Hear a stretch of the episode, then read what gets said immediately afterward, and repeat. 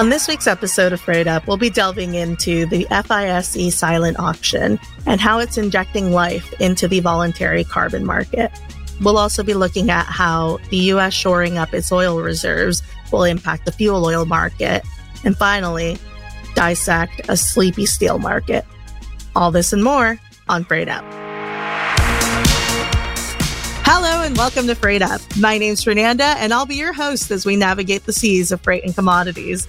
On this week's episode, we have an action packed five updates for you fuel oil, carbon, iron ore, steel, and of course, freight. First, our head of carbon, Theo Goulios. Freight up! So we are in the studio with our head of carbon. Theo, how are you doing? Good, how are you? Fantastic. Great to have you here. So you've been working on probably one of the most interesting projects I've had the pleasure of helping with, and yeah. that's the silent auction. A silent auction where you can see the market, but the market can't see you. You've essentially taken the price away. It's not uh, groundbreaking in the sense it is through an auction, but it was a an idea that came up with to solve a problem. In the voluntary carbon market, which is an OTC market, the issue has been because the market has so many sellers, that buyers are scared.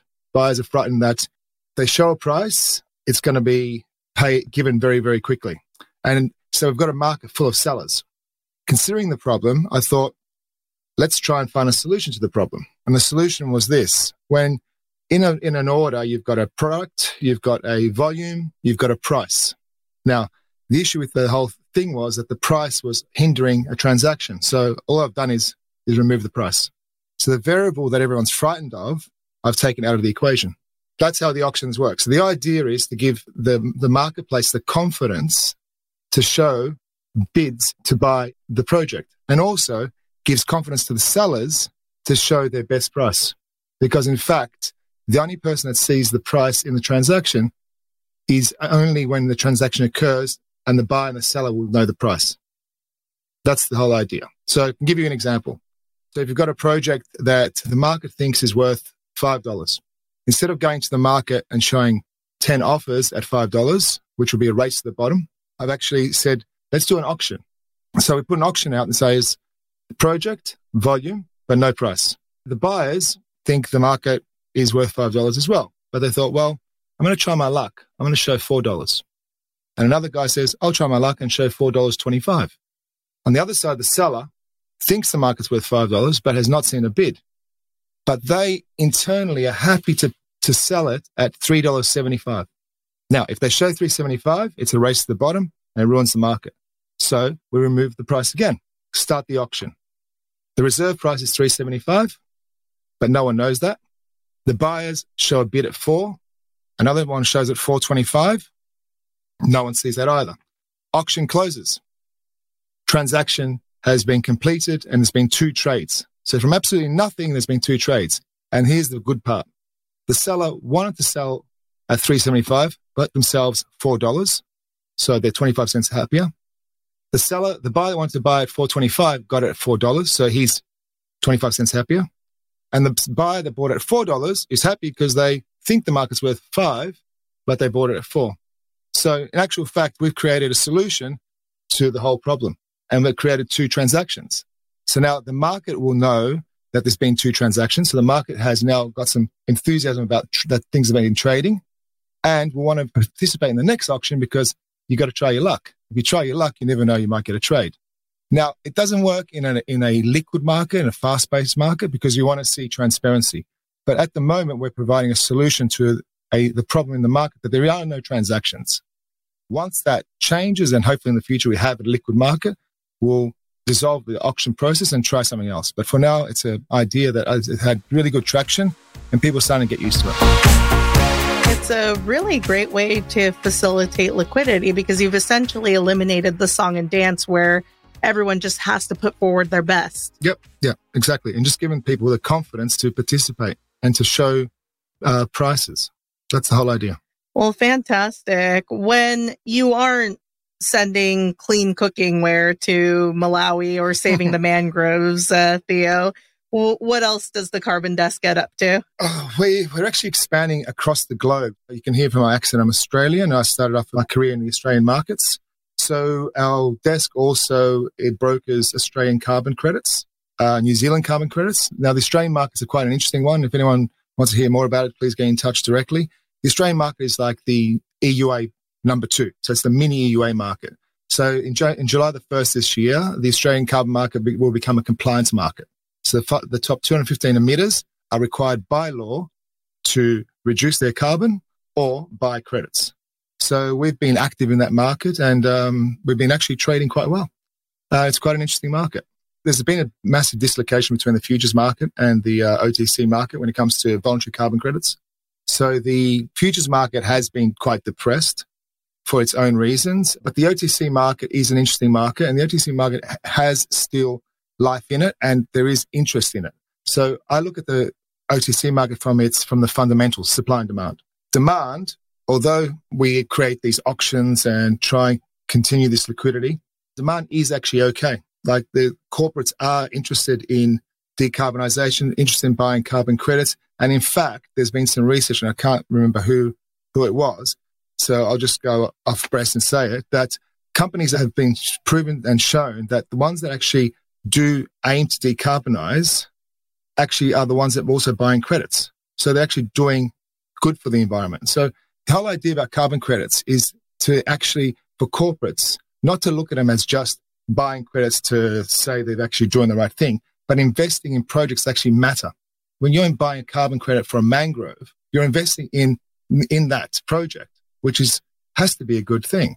So companies putting back is very, very important from a society perspective and for their own, their own benefit. So take the shipping industry, for example. Now, the shipping industry has been a little slow to, to pick up decarbonisation and getting involved in the marketplace, but there's no reason why, and I think it should be done for shipping companies to consider looking at mangrove projects, consider looking at ocean projects, because that's where their playground is. If you if you're a shipper out there and you want to know more about uh, voluntary carbon, uh, please get in touch as well. And one of the first things that you told me in our first conversation, Theo, was that you wanted them to be good projects. Yeah. Yeah, you yeah. you've been going out of your way to to vet these projects. Yeah, for, uh, it's it's probably a personal thing. It's probably there's an integrity issue there, and I think it's important that you know, we're known at FIS as a service provider or a broker of high integrity projects because I think that really matters. I mean, it's been difficult in the in the in the marketplace. A lot of negativity which is very easy to do. Just poke at the market. Uh, the Guardian writes, writes, an article and someone else writes an article. In the background, there are people that hopefully myself and I know many others in the in the marketplace that that believe in this market, even though it's been kicked around a lot. I think it will come out good in the future because at the end of the day, we need to make a, a difference. We need to do something. So we can all point and say, do nothing. And that's pretty easy. The hard bit is actually stand up and say, okay, I'm going to get involved. So I'm pretty proud of this. And I'm actually, I've been in the market, in commodity markets for 20 years now. And for the first time, I might be repenting my sins here, but for the first time, I'm actually really proud of uh, the product that I'm actually dealing in. That's amazing, Theo. And I think this was a really good opportunity for myself and our audience to learn about some of the good that we're doing here at FIS. And if nothing else, they all just really enjoyed listening to your accent. No worries. Thanks a lot. uh, thank you so much for joining us, Theo. Cool. No worries. And now your fuel oil update with Archie Smith. Hello, Archie. How you doing? I'm good, Fernanda. Thank you. So, what's going on with the fuel oil market? Well, I mean, Brent's been rallying actually past couple of days. It's kind of reversed those heavy losses that we saw last, uh, kind of at the end of last week that continued into Monday as well, those losses. But yesterday and today, we, we've really seen some good support in the market. And this is coming from a few factors.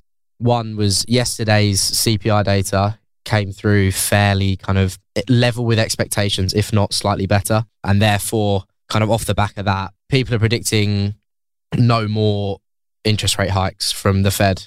When they hike the interest rates, that normally has a, a, negative effect on crude. So with this positive inflation data that's come out the US yesterday, people are okay, okay, you know, they might put a break on these on these hikes. We've seen that kind of really offer some support to the market. Another thing that's kind of to think about is China have have said they may be introducing like a stimulus package. they had some weaker economic data that's been coming out over the past couple of weeks, and obviously they're they're really kind of looking to boost those numbers. So I don't know if there's anything official yet, but there's been talks of a economic stimulus package for China. Any kind of bullishness coming out of China will affect oil and just kind of you know just global confidence in general really A rising Um, so- tide yeah. lifts all ships, huh? that, exactly that exactly that so with that news as well that there's been a little bit of support there and just you know there's, i think there's been some some market tightness as well there was an opec report that came out yesterday that indicated a bit of market like supply tightness uh, obviously with their cuts and whatnot so yeah there's a few factors there offering support to the crude i mean we're up to about $75 a barrel at the minute for the Augie future august 2023 future that is on the brent The Augie future. yeah. that was down to kind of sub 72 levels at the lows kind of last week or it might have even been Monday. Uh, so, you know, we've really, really seen a rally there. And yeah, I mean, there's still definitely recessionary headwinds about you could argue are limiting those gains. In the short term, we're definitely seeing an increase in the price. Another factor that's really offered some support to the Brent complex is the US SPR, which is the Strategic Petroleum Reserve, have started buying back oil. So last year, they sold over 200 million barrels out of the reserves, which is a little bit dangerous. But, you know, the Biden administration decided to do that. I think their main reasoning was to try and keep the prices at the pump lower for the consumer, in turn, maybe winning a few votes. Let's not get too political. I don't know. Where crude's come off so much the past couple of weeks and we're relatively cheap, SPR have started buying those 200 million barrels back. Uh, obviously, they've got a plan for how they're going to do this in installments, etc., etc. But you know, with these large purchases, SPR starting to fill up, it is just bolstering that price. When a big governing body like the SPR start purchasing oil, naturally that's quite bullish. So that's definitely another important factor that's that's kind of played a part in this in this recent rally. So, have we seen any of these macro factors start to affect the market? Yeah, hundred percent. It's really trickled down into the bunker market.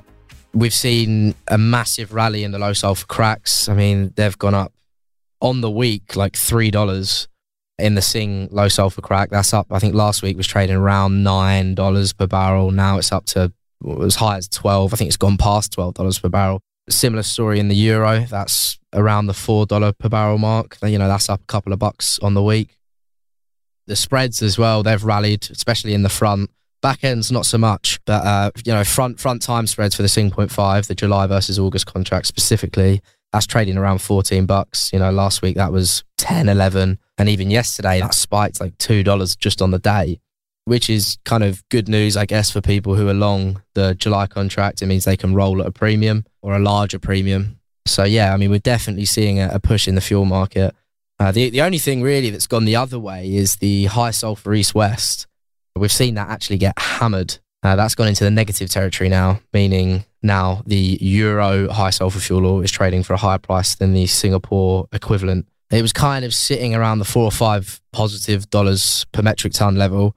And it was it was yesterday, or maybe the day before, into yesterday, it just started to get hammered, and we're, we're now trading around minus five dollars per metric ton on that east west. So that's that's quite interesting to see. High fives have widened. The high fives Oh. have widened in the Sing specifically, because that Sing 0.5 crack is getting so much stronger. It's dragging the price of the of the low sulfur away from the price of the high sulfur, therefore widening that high five spread. So vessel operators or vessel owners who've got them scrubbers fitted are, are happy bunnies at the minute, Oh, or happier bunnies. Aw, happy bunnies. today, as every Wednesday, we have the EIA stockpile report coming out later this afternoon, which, you know, more often than not does play a part in the market. And I think, especially with the SPR buying back at the minute, that could have an influence on the market more than it does sometimes. So look out for the EIA data and uh, and the US Fed meeting. See what they do. I mean, I know, as I mentioned before, predictions are they're going to pause the the rate hikes, but you know, it's not over till it's over. Those are going to be the two main factors to watch out for on how the market's going to move. All right, Archie, we'll definitely keep an eye on those and we'll look forward to discussing them with you next week. 100%. And now, James Robinson with your iron ore update. All right, and back by popular demand, we have James Robinson here to talk about iron ore. How are you doing, James? I'm doing very well. Thank you very much for having me. Thank you for joining. And then, so you're going to be joining us weekly from now on, right? Uh, uh, yeah, touch wood. that was a very uncertain yeah and a very strong laugh but we look forward to having you. So, lots of news coming out of the commodities markets, a lot of focus on China. How's that been manifesting itself in iron ore? Uh, it's been quite a big week for iron ore so far, and I would suspect that we're going to see quite a lot more in the days to come. Yeah, so we started the week on a bit of a downturn as Goldman Sachs voiced concerns regarding the recovery in the Chinese property markets, which caused a 5% sell off in the Singapore morning. The bank stated that they expect the recovery in Chinese real estate to be quote unquote L shaped. Uh, so that would look like a crash followed by a very long period of stagnation. So recovery is a slightly generous term. On Tuesday, however, it was a very different picture indeed, as in something of a surprise move, the People's Bank of China cut its seven day reverse repo rate from 2% to 1.9%. This should theoretically lead to increased capital within the private lending system, and that gave uh, iron ore a little bit of a gain to 111.90. Now, whilst we don't have the figures yet, it is expected that growth continued to slow for the month of May, and so the calls for further rate cuts and stimulus are growing louder. So this week, we are expecting further rate cuts from the People's Bank in China, and this comes in contrast to the Federal Reserve, which, whilst uh, we are looking at a pause this week, this latest quarterly meeting, they have been consistently raising rates for the last year by a quarter of a percent. So, yeah, some real, real contrast across the Pacific going back to Goldman's, the L shaped prediction wasn't the only piece of news that uh, came out from there, was it? Yeah, so you may remember in last week's episode, we mentioned Goldman's cut their second half of 23 price estimate for iron ore from $110 per metric ton to $90 per metric ton. Uh, that call has since been joined by Citibank, who also expect to see a $90 per ton price point in Q4 of 2023 on more of a macro perspective, OPEC maintained their estimate of Chinese growth at 5.2%, which is pretty much in line with the government targets, which, as we mentioned last week, are more to the conservative side. I see. See, and that's cleverly how I avoid talking about the U.S. debt ceiling, James. it's a painful topic, but I I understand it's it's really impacting every commodity. Yeah, I mean, debt is an ongoing debate in China. So, whilst this interest rate cut is likely to go down well with investors, there is still some serious question marks over whether debt related stimulus is, is necessarily going to bring about the turnaround needed in the Chinese economy. So, for instance, debt at the moment is three approximately three times the size of GDP. So, whether adding more credit into the system is is enough to sort of turn around a very debt laden economy anyway is a pretty open question at this point. So as fun of a topic as national debt is, James, and I, I love it. I really do. I love talking about it. Let's go back to the physical side of, of things. How how's the physical doing? So, on the physical side, steel mill margins are looking pretty close to flat, having delved into loss making territory in the latter half of May. Ouch. Yeah, so while steel mills aren't really making a great deal on production, they're no longer losing money, which is a step in the right direction.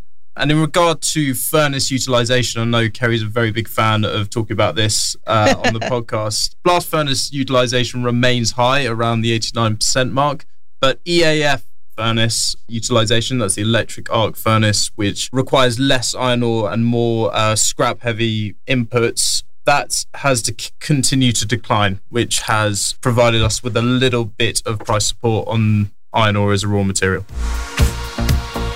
So it looks like next week is going to be quite newsworthy, then, James. Yeah, it's going to be a uh, a big day in the newsroom, and hopefully we see quite a lot of price volatility off the back of it.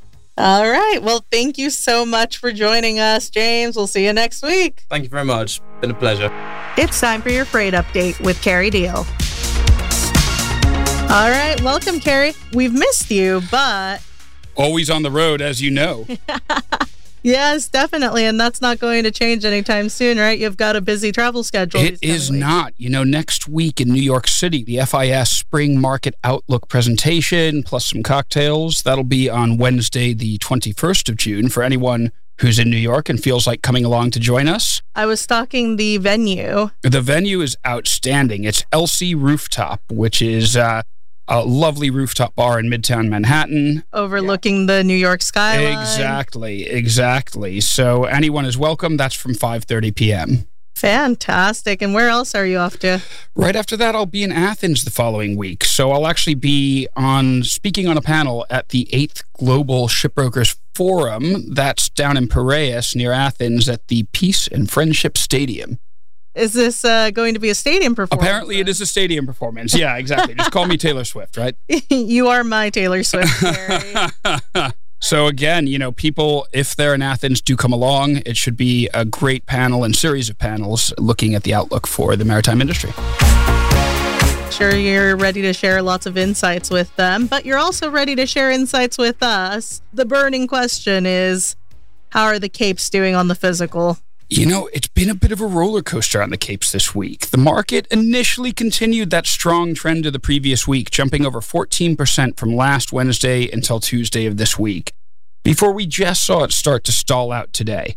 We saw iron ore shipments on that key C5 route from Australia to China remain very strong throughout the period, again up until yesterday with a weekly increase of over 14% in shipped tons out of West Australia last week. Brazil, however, did begin to lag a little bit last week. They have been growing very strongly for the past couple of weeks, but iron ore shipments from there slowed substantially. So, looking at that Australia route, C5 rates peaked last Friday at a little bit over $8.70 a ton for those June laycans, end of June laycans, while C3 rates, despite that lackluster cargo list, have actually kept climbing up to a uh, just above $20 a ton. Was the paper equally chaotic? Well, I think the most interesting thing about the Cape market in the past week is the paper and the fact it failed to follow the physical market up at quite the same pace, especially the past couple of days.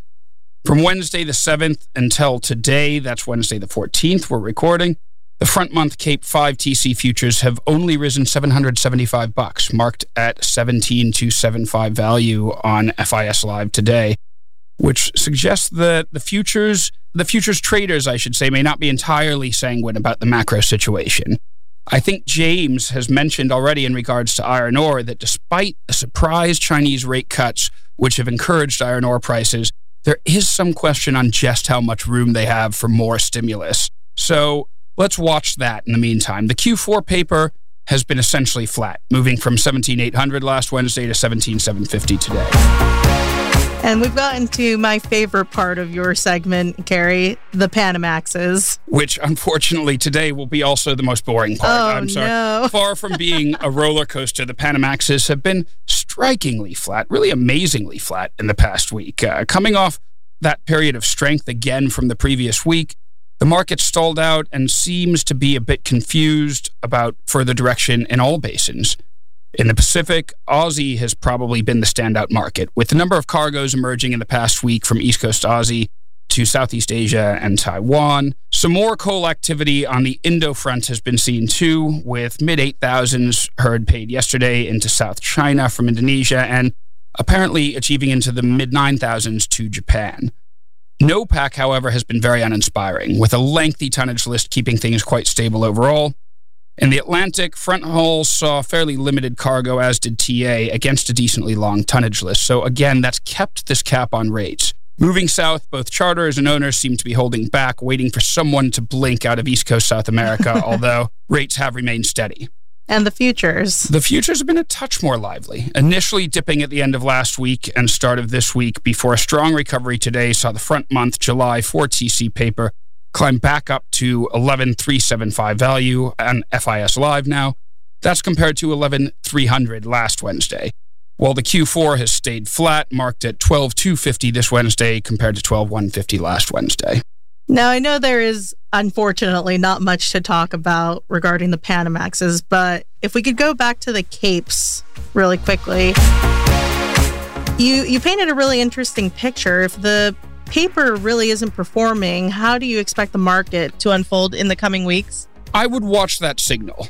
You know, personally, we've talked a lot about how unconvinced I am of some of the macro signals coming out of China. So, I mean, I, I, I would watch and remind people of the fact that Chinese stimulus may not be all it's cracked up to be, and they may not have the ability to inject quite as much stimulus as we've seen in previous years. Nothing like the free for all we saw during the financial crisis, for example. So let's watch that space. Definitely we'll keep an eye. Going into the next week, Kerry, is that kind of the focus that I, I, think that would be the focus. It's difficult to say very short term where this would go, but I, I personally would be less convinced that there's a rocket ship about to take off here in terms of stimulus. But let's see. Powerful words from Kerry Deal. Thank you so much for joining us. Thank you, Fernanda. Let's move on to steel with Joshua Stern. Hey, Josh, how you doing?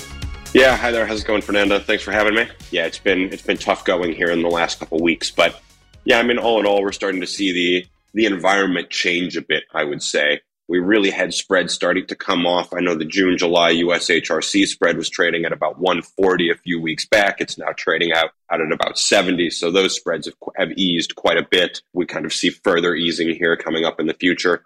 Today we just got the new CRU release just now, literally a couple minutes ago, down to 939. That was another represents another $48 move downward.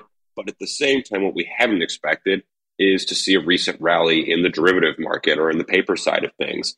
And when you kind of look at like the, I mean, yeah, over the last couple weeks, really, you've started to see the CME US HRC curve get bid up. Even then, yesterday, actually, for instance, if you're looking at the European HRC curve, I mean, you saw various months there trade all the way up into about the 670, 680. I was just looking at uh, AUG 23 the other day, and whenever it was down at 640, you know, it's now trading at about 670. So there is uh, there is definitely some upward movement on the uh, on the EU HRC curve. A lot of that is going to be attributed to Asian suppliers, essentially, who were really coming in and offering down the down their material. Basically, the exact opposite of what was happening a few weeks ago, right? China was going into Southeast Asia, offering down material into Southeast Asia, which was then causing Southeast Asia to export into Europe again at a lower price. Now you're starting to see Chinese steelmakers uh, and producers actually go ahead and raise prices a little bit as things get a little bit more bullish on the whole kind of China side. But other than that, that's really kind of what we're seeing at the moment. That's why you're also starting to see a little bit of a bounce here in the European markets. One thing that I've always kind of been told, I would say, is never fight the trend. The trend is definitely going downward. So, how much do I believe in this little bounce here at the moment being? I'm not quite sure. I don't think it's going to be something that's going to be a sustained rally. Uh, there still is no or little downstream demand. So, yeah, on the spot market, it's it's tough to sell material at the moment stockholders, stockists, et cetera, they all have material. And if they are buying any material right now, it's just to go ahead and make up for any gaps in their inventory. But there aren't that many. Yeah, there's just not that much need for steel at the moment. As long as the physical side remains quiet, I think we'll be pretty quiet here on the derivative side. The last thing I would say is that yesterday, actually, again, you know, we've started to see quite a bit of interest in the in the EUHRC contract.